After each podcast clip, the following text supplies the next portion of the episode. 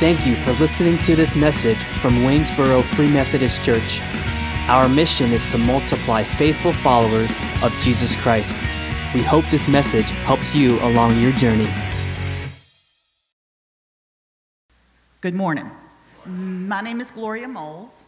This morning I'm going to be reading a Bible verse from the Christian Standard Bible, John 3, verses 9 through 15. How can these things be? asked Nicodemus. Are you a teacher of Israel and don't know these things? Jesus replied. Truly I tell you, we speak what we know and we testify to what we have seen, but you do not accept our testimony. If I have told you about earthly things and you don't believe, how will you believe if I tell you about heavenly things? No one has ascended into heaven except the one who descended from heaven, the Son of Man. Just as Moses lifted up the snake in the wilderness, so the Son of Man must be lifted up, so that everyone who believes in him may have eternal life. This is the word of our Lord. Glory be to God. Oh, good morning. Woo! If you can tell by that video, the Spirit of the Lord is hot today. Hey, hey good morning. We're super glad you guys are all here. Uh, happy Mother's Day. What a glorious day. To celebrate Mother's Day, all the men are going to go golfing so all the women can stay at home and watch the kids and be good. And I'm joking. I, I saw a couple mom's eyes like, okay.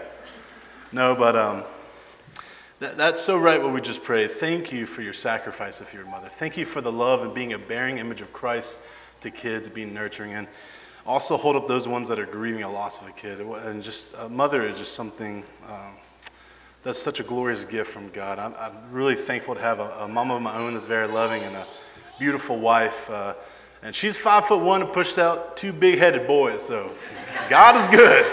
God is real, trust me. But yeah, thank you, mothers. Thank you. You know, um, also last week we got to hear our brother Ethan Colvin preach about being born again from the same chapter a little bit earlier in the passage. And um, man, we were really blessed with that sermon. We were truly blessed with the Word of God last week. And something he mentioned about being born again of the water and spirit to see the kingdom of God. And we see Nicodemus, a man that is well respected as a teacher of Israel. He's well respected as knowing the Word of God. And he is almost viewed as a ruler of um, the, the Jews, of the wisdom he has of the Word of God. And some of the things this week we're going to touch on that he said last week, but I just think it's so important to have the fundamentals of the gospel continuously uh, put into um, our thought process so we can really uh, plant those seeds within us. So, we're going to be talking a little about the same thing, but also sharing a little bit more about what's on the hand of the kingdom of God. So, I'm going to start with this question. As we heard, Nicodemus starts this passage with, How can these things be? He's already starting off, he's confused. He doesn't know what's going on. So when I first read this, my first thought was, Have you ever read the Bible and then think to yourself, What did I just read? Anybody? Yes, I saw, I saw some heads, big time. There's times where we read the Bible and we read it and we're like, That sounds good, but I have no, I have no clue what that means. Or maybe someone shouts a Bible verse at us that we're going through some struggling. Someone gives us some scripture to us, and we say, hey, amen, thank you, brother, I appreciate it. And then we turn around and just say, I have no idea what that guy just said. Happens all the time because it's not that a lack of God is, it's not that God is confusing. Is there something within us that's making God confusing? So then I think to myself, well, what do we do when we're confused now? What if we need answers for something and we need it now? You Google it, right? And whenever we Google it, you get instant answers on pretty much anything you could think of in the world. You need to know how long to cook a chicken? Bam, temperatures and times. You need to replace the headlight in your car? Here's a guy with a video with his finger chopped off showing you how to do it. You want to look up the age of your favorite movie star as a kid? Bam, there he is, and some news about him properly slapping someone at the Oscars. Google can be a good thing because we get instant answers to our questions. And that's rewarding to us. But what happens when we don't get the answers? What happens when we search for something for so long and we still can't find what we're looking for? Well, for me personally, I don't know about you guys, but I start to get really frustrated. I do. I start to get frustrated and I start to kind of shut down and kind of give up on what I'm looking at. because no one's giving me the instant answers I need. And our society has become a, society that needs instant things right away.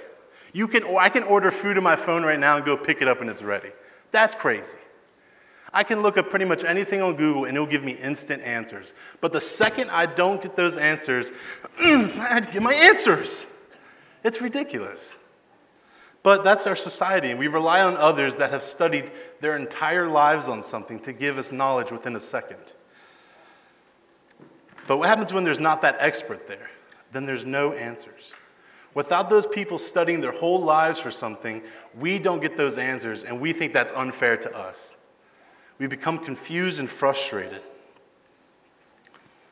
Now, how to cook a chicken is not as important as a relationship with God. So, what happens when we don't understand God's word? When we feel confused about God's intentions? Think about that. You know, I like to say every time I'm caught up on scripture or something God's putting in my life, I study word by word, passages by passage until I get it. But usually I kind of just move on to the next easier verse. And that doesn't make the easier verses that hit home right away, that doesn't make them less powerful or true. But if we just constantly go past the times where we don't understand God or we can't see His Word and what it means, we're missing a lot of fruit left on the tree. There's so much more that we can pick from that we're missing. You know, one thing I've learned from God is that every little piece of scripture He puts in the Bible is something He needs us to know. And even if we don't understand it at the time, it's crucial to us to have a relationship with God. Every little piece of scripture He put in there for a reason. You know, I think of Exodus. There's, a, there's like five chapters in Exodus where it's nothing about measurements and placement on how to build a tabernacle. I'm talking about just five chapters of just measurements. Ugh. If you, if you watch me read that, you would think I was reading Japanese and like I was kind of dozing off because I just can't focus on measurements and how to put something together for five chapters. It's tough. But just because I don't get something from it, just because I can't understand why it's there, doesn't mean it's not important. Every bit of scripture is critical to a relationship with God. That's true. And if it wasn't, it wouldn't be in there. Wait, wait, wait, hold up. So if we don't quite understand something from God, does that mean we don't have a relationship with Him? Or does that mean He doesn't love us? What does that mean? Okay, that's not what we're saying here. That's not what we're saying at all. But I want us to connect and have a glimpse of what Nicodemus is feeling right now. Someone that studied God his whole life, and now he's confused about what Jesus is telling him. And then Jesus is just looking at him and not understanding how he doesn't get these things. But he ultimately knows why he doesn't understand these things. So when we see Jesus tell Nicodemus that, how do you not understand these things? We start to think wait, hold up. Nicodemus only asked, How can these things be? How can these things be? Nicodemus asked him. And you know, you don't see Jesus tell him, Well, like, have you tried looking up on Google? No. But we see the same confusion in Nicodemus that he doesn't understand what Jesus is telling him. That Nicodemus has spent his entire life tirelessly studying God's word, and people view him as a supreme knowledge on God. Jesus even, even confirms this by calling him teacher of Israel, but then makes Nicodemus a spiritual infant by saying, How do you not know these things? Then he continues by saying, Truly I tell you, we speak what we know and we testify to what we have seen, but you do not accept our testimony. If I have told you about earthly things and you don't believe, how will I tell you about heavenly things? Jesus is plainly telling about the intentions of God, the heart of the kingdom of God, and Nicodemus can't grasp it at all. You know, it's as if Jesus is telling Nicodemus, hey, Nicodemus, the sky is blue. And Nicodemus is like, what do you mean it's blue? That's how plainly Jesus is talking about this. That he's making it as simple as he can, and Nicodemus cannot grasp it. And if he doesn't understand it, how do we understand it? That phrase, these things, being born of water and spirit, if someone that spent his entire life studying God's law and he doesn't understand, how do we? The first time I read this, I'm not going to lie. I kind of thought to myself, like, oh, duh, Nicodemus, it's so simple. Born of water and spirit. But then I thought, wait, hold up. What does he actually mean about these things? About being born of water and spirit? Like, okay, I get it. Born of water and spirit, got it. But then I start to think about that actual phrase being born of water and spirit. Like, okay, I got water at home, there's a bathtub right here, but I don't think I have any spirit kind of laying around anywhere. There's no like free spirit you just find on the ground. So, how do we actually obtain the spirit? And, you know, we can, we can always say a good old amen after something we don't get, but Jesus is stating that this is the intentions of God. This is something serious for his salvation. So if it's serious for Nicodemus to know these things, it's serious for us to know what these things are. So we must need to find out what God is meaning by these things.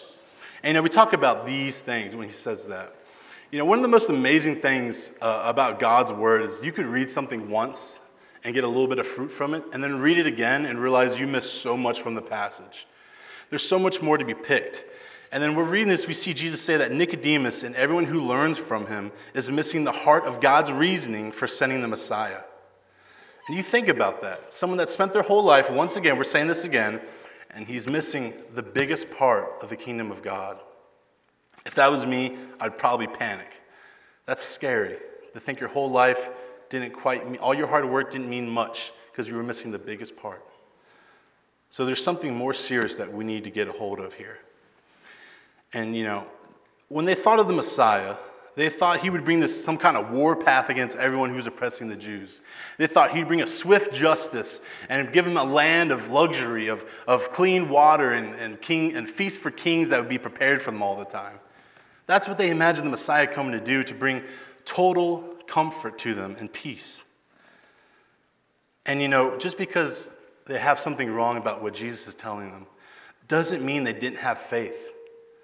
It doesn't mean they weren't pursuing God. But even throughout all their years of dedication, they were told that it's still not enough.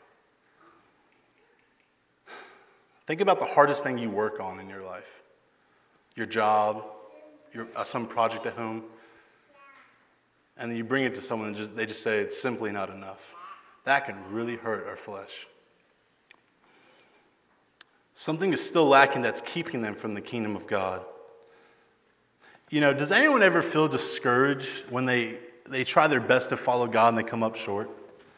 Seriously, does anyone feel that way? Yeah. Does anyone feel discouraged when they try to do something good and bad just comes from it? Does anyone feel discouraged when they try to seek God and His goodness and they keep finding themselves on the bad side of luck? Things aren't adding up. Something's wrong. Or spending your whole life following God and keep realizing that there's so much more you don't understand. God is mighty, and sometimes it can make us feel really small. And we see Nicodemus again dedicate his whole life to helping others understand God. And now he's being told by God himself that he's missing the biggest part. That is a gut punch, right in the gut. He's not understanding these things. And there's that phrase again these things. You know, we try our best to do what's good, we try our best to follow God, and we try our best to stay obedient, but we fall short every time, it seems like. So, what do we do? What do we do? We keep falling short? Do we just give up like we do with Google? We try our best, but we're lacking the understanding from God. You know, I think about when I was six years old, uh, my mom showed me how to clean the dishes. You know, you rinse the dishes, you scrub the grime off with a sponge and Dawn, rinse it again, make sure it's clean, put on the dry rack. That's easy. And at six years old, that was super rewarding for me. It was great. But then I thought to myself, well, why stop now? Let's, get this, let's, get, keep this train going, right? Mom said laundry has been stacked up. She can't get to it. I know how to clean dishes. Let me clean the clothes. Get the clothes, rinse it in the sink. Dawn, scrub it with a brush. Rinse it again. Wait, I gotta, I gotta hang it. She's got a closet full of clothes. I can hang it in there. Dripping on the floor, I hang it up in the closet closet. Happy Mother's Day, Mom. I'm blessed that I'm still here, guys. but she, she gave me a lot of grace. She did. Thanks, Mom. But now that I reflect on that, it's not that I was doing something bad, right? I was trying to help my mother out. I was trying to do something good. But I just didn't quite understand how to fully clean clothes the right way. There was something lacking in me that understood how to use a washing machine. And I felt really discouraged at six years old because I saw my mom scratching her head because I just ruined like 10 pairs of shirt, uh, shirts and pants. Sorry, mom. But I felt discouraged because there was something I did that was wrong, but I was trying so hard to be good in it. But then something really glorious happened that opened up my eyes this day. She showed me how to actually clean clothes. She showed me what a washing machine is. She showed me how to actually use a dryer. And then I realized, oh, even though I try to do something good, there's just certain things that I don't understand yet because no one's taught me.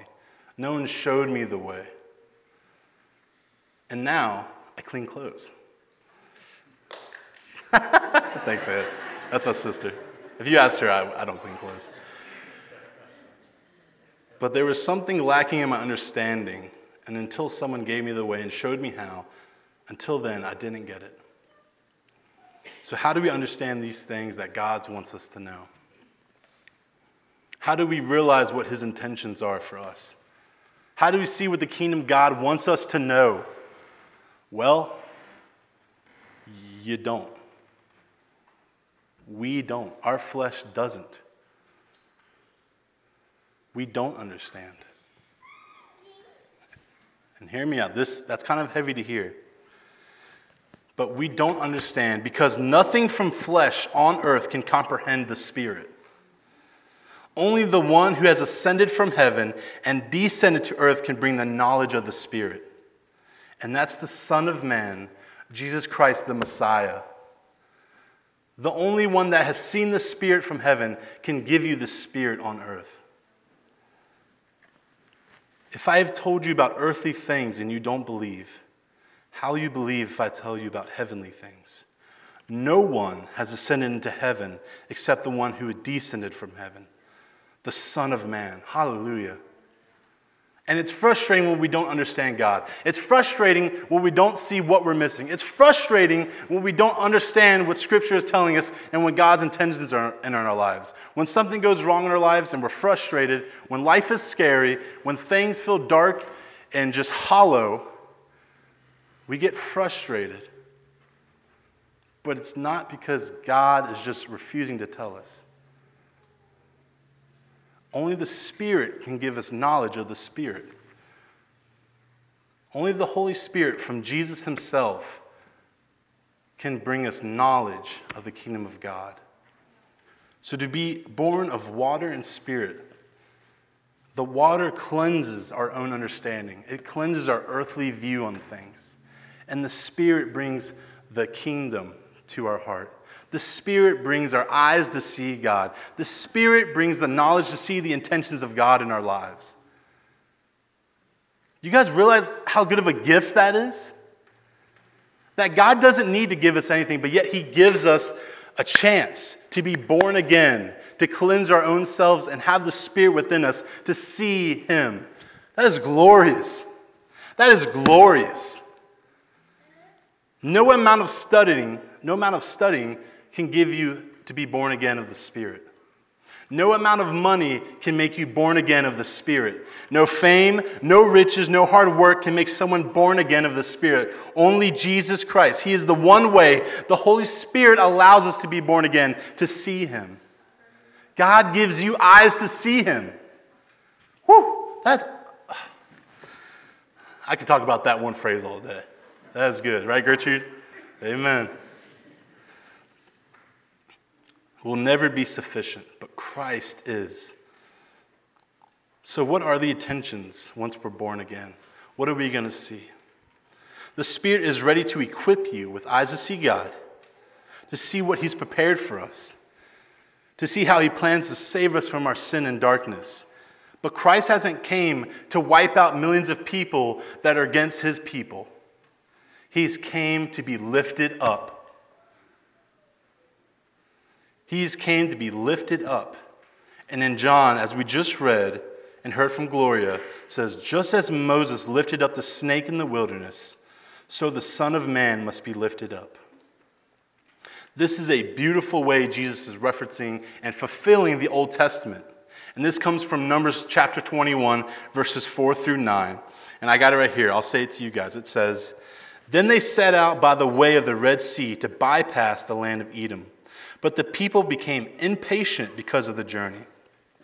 The people spoke against God and Moses. Why have you led us from Egypt to die in the wilderness? There is no bread or water, and we detest from this wretched food. Then the Lord sent out poisonous snakes among the people, and they bit them so that many Israelites died. The people then came to Moses and said, We have sinned by speaking against the Lord and against you. Intercede with the Lord so that we will take the snakes away. And Moses interceded for the people. Then the Lord said to Moses, Make a snake image, mounted on a pole. When anyone who is bitten looks at it, he will recover. So Moses made a bronze snake and mounted on a pole. Whenever someone was bitten, he looked at it and was recovered.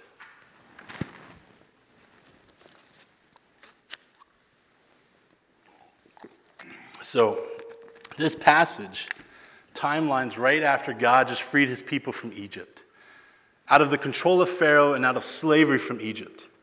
He just did a miraculous thing for them, freed them from that. And as soon as he frees his people, they complain and doubt God's reasoning because they weren't living a land of complete peace and comfort.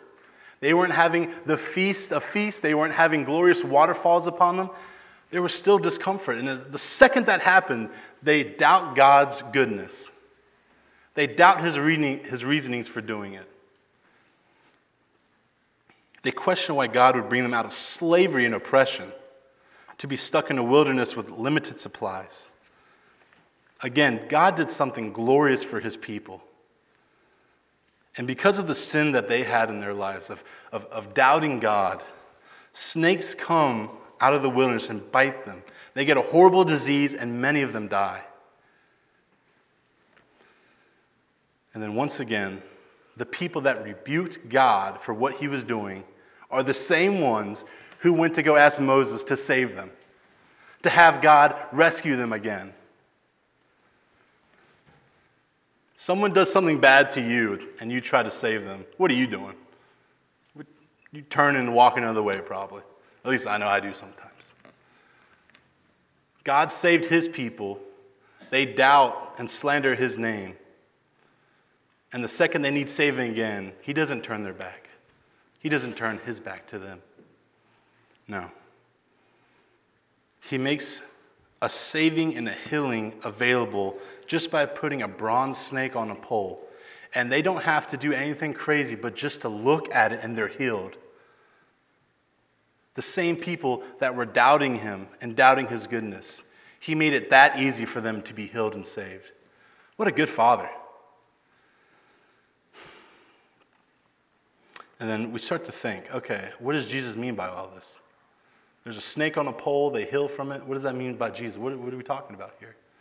Church, Jesus is fulfilling this for us. Amen. God has made himself so available to us through Jesus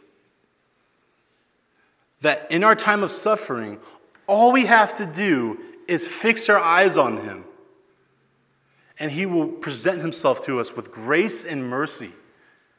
Hallelujah. It doesn't matter what you've done. It doesn't matter what you know. No merit or degree matters to Jesus.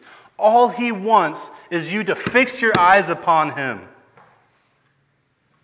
To fix your eyes upon him for a little bit.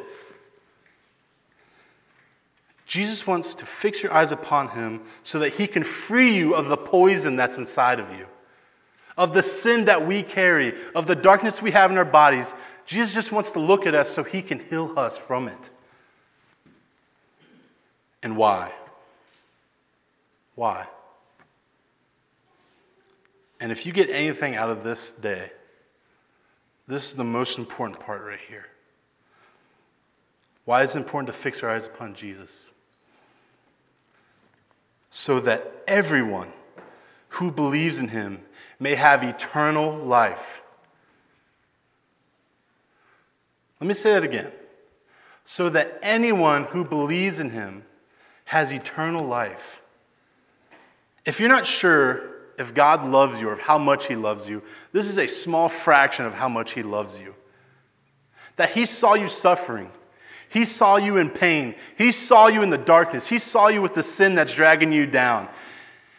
And he knew what He was going to do to you. He knew where you were headed. He knew what you were battling. But he can't imagine heaven without you. He wants you with him, he wants you right beside him. So he didn't do anything that was hard for you. All he did was gave himself on a pole, on a cross, so that if we just look at him, we can be saved. If we just look at him, he can help us with our anxiety. If we just look at him, he can help us with our fear and the things that we battle. Just because he loves us, he made himself so available that all we have to do is look upon him and we will be healed. Church, this isn't, I'm not giving you the weather channel. This is your salvation we're talking about here. That God has made himself so available that we just fix our eyes upon him and he will give you so much more. He wants you beside him. He loves you dearly. And he has a lot in store for you. He gave you eyes to see him, but he can't make you look at him. He could, but there's a little thing called free will, right? That He loves us so much that He's not just controlling us, but He's given us a chance to fully pursue Him. Just to look at Him. That's all it takes for Him to give you so much that you had no idea you could obtain from Him. And that's not from your merit, that's just the goodness of God. We give God the glory for that. So, Who's ready for that? Who's ready to finally fix their eyes upon the cross? Who, who here is struggling with things that they can't seem to understand in life, that they can't see what's going on in their lives from the kingdom of God?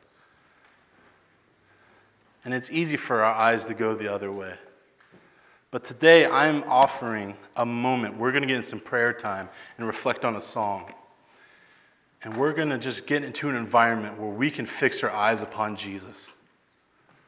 You know, we can say these things and say, hey, church, see you next week, have fun. No, no, no. But we are going to set a moment right here where God is present. We are allowing God in this environment. This is His house. And we are allowing a time to, if anybody wants to fix their eyes upon Jesus, this altar is open and this church will pray for you. So I just ask that everyone just close their eyes and get and feel the Spirit within here. And if you're ready to fix your eyes upon Jesus, He's waiting on you. We hope this message helps you multiply faithful followers of Jesus Christ. For more information about our church, please visit waynesborofm.com.